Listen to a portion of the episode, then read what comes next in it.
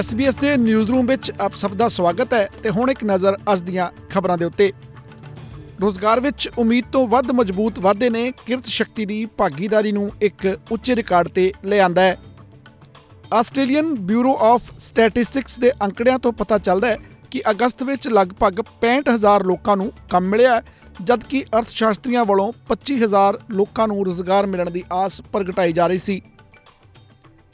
ਲਗਾਤਾਰ ਦੂਜੇ ਮਹੀਨੇ ਬੇਰੋਜ਼ਗਾਰੀ ਦੀ ਦਰ 3.7% ਤੇ ਸਥਿਰ ਰਹੀ ਹੈ ਅਤੇ ਇਸ ਤਰ੍ਹਾਂ ਲਗਾਤਾਰ 18ਵੇਂ ਮਹੀਨੇ ਬੇਰੋਜ਼ਗਾਰੀ ਦੀ ਦਰ 4% ਤੋਂ ਹੇਠਾਂ ਦਰਜ ਕੀਤੀ ਗਈ ਹੈ।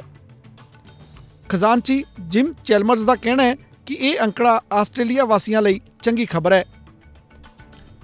ਵਿਰੋਧੀ ਧਿਰ ਦੀ ਇੰਡੀਜੀਨੀਅਸ ਆਸਟ੍ਰੇਲੀਅਨ ਆਗੂ ਜਸਿੰਟਾ ਨੰਪੀ ਜਿੰਪਾ ਪ੍ਰਾਈਸ ਨੇ ਨੈਸ਼ਨਲ ਪ੍ਰੈਸ ਕਲੱਬ ਨੂੰ ਜਾਰੀ ਬਿਆਨ ਵਿੱਚ ਸਪਸ਼ਟ ਕੀਤਾ ਹੈ ਕਿ ਉਹ ਪਾਰਲੀਮੈਂਟ ਵਿੱਚ ਸਵਦੇਸ਼ੀ ਆਵਾਜ਼ ਤੇ ਹੋਣ ਵਾਲੇ ਜਨਮਤ ਸੰਗ੍ਰਹਿ ਵਿੱਚ ਨਾ ਪੱਖੀ ਵੋਟ ਕਿਉਂ ਕਰੇਗੀ?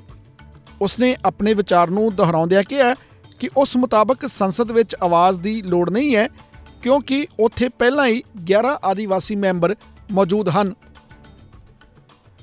ਪਾਰਲੀਮੈਂਟ ਵਿੱਚ ਸਵਦੇਸ਼ੀ ਆਵਾਜ਼ ਲਈ ਇੱਕ ਪ੍ਰਮੁੱਖ ਨਾ ਪੱਖੀ ਪ੍ਰਚਾਰਕ ਨੇ ਜਨਮਤ ਸੰਗ੍ਰਹਿ ਦੀ ਬਹਿਸ ਵਿੱਚ ਸੱਭਿਅਤਾ ਦੀ ਮੰਗ ਕੀਤੀ ਹੈ। ਵਰੇਨ ਮੁੰਡਾਈਨ ਦਾ ਕਹਿਣਾ ਹੈ ਕਿ ਲੋਕਤੰਤਰੀ ਪ੍ਰਕਿਰਿਆ ਦਾ ਸਨਮਾਨ ਕਰਨ ਦੀ ਜ਼ਰੂਰਤ ਹੈ ਅਤੇ ਇਸ ਵਿੱਚ ਸ਼ਾਂਤ ਬਹਿਸ ਦੀ ਲੋੜ ਸ਼ਾਮਲ ਹੈ, ਜੋ ਵਿਅਕਤੀਆਂ ਨੂੰ ਨਿਸ਼ਾਨਾ ਬਣਾਉਣ ਅਤੇ ਮਾਨਸਿਕ ਪਰੇਸ਼ਾਨੀ ਨੂੰ ਵਧਾਉਣ ਤੋਂ ਬਚਾਉਂਦੀ ਹੈ।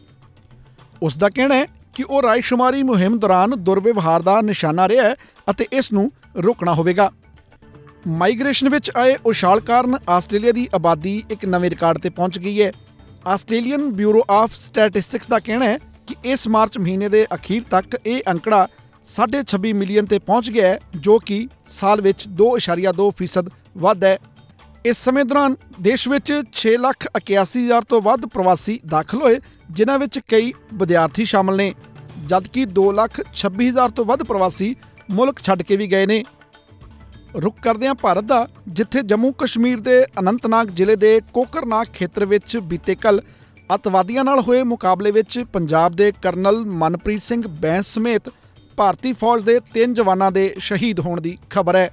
ਮੋਹਾਲੀ ਜ਼ਿਲ੍ਹੇ ਦੇ ਪਿੰਡ ਪੜੌਜੀਆਂ ਦਾ ਵਸਨੀਕ 42 ਸਾਲਾਂ ਦਾ ਮਨਪ੍ਰੀਤ ਸਿੰਘ ਸਾਲ 2003 ਵਿੱਚ ਬਤੌਰ ਲੈਫਟੀਨੈਂਟ ਕਰਨਲ ਫੌਜ ਵਿੱਚ ਭਰਤੀ ਹੋਇਆ ਸੀ ਅਤੇ ਉਹ ਕੁਝ ਸਮਾਂ ਪਹਿਲਾਂ ਹੀ ਪ੍ਰਮੋਟ ਹੋ ਕੇ ਕਰਨਲ ਬਣਿਆ ਸੀ।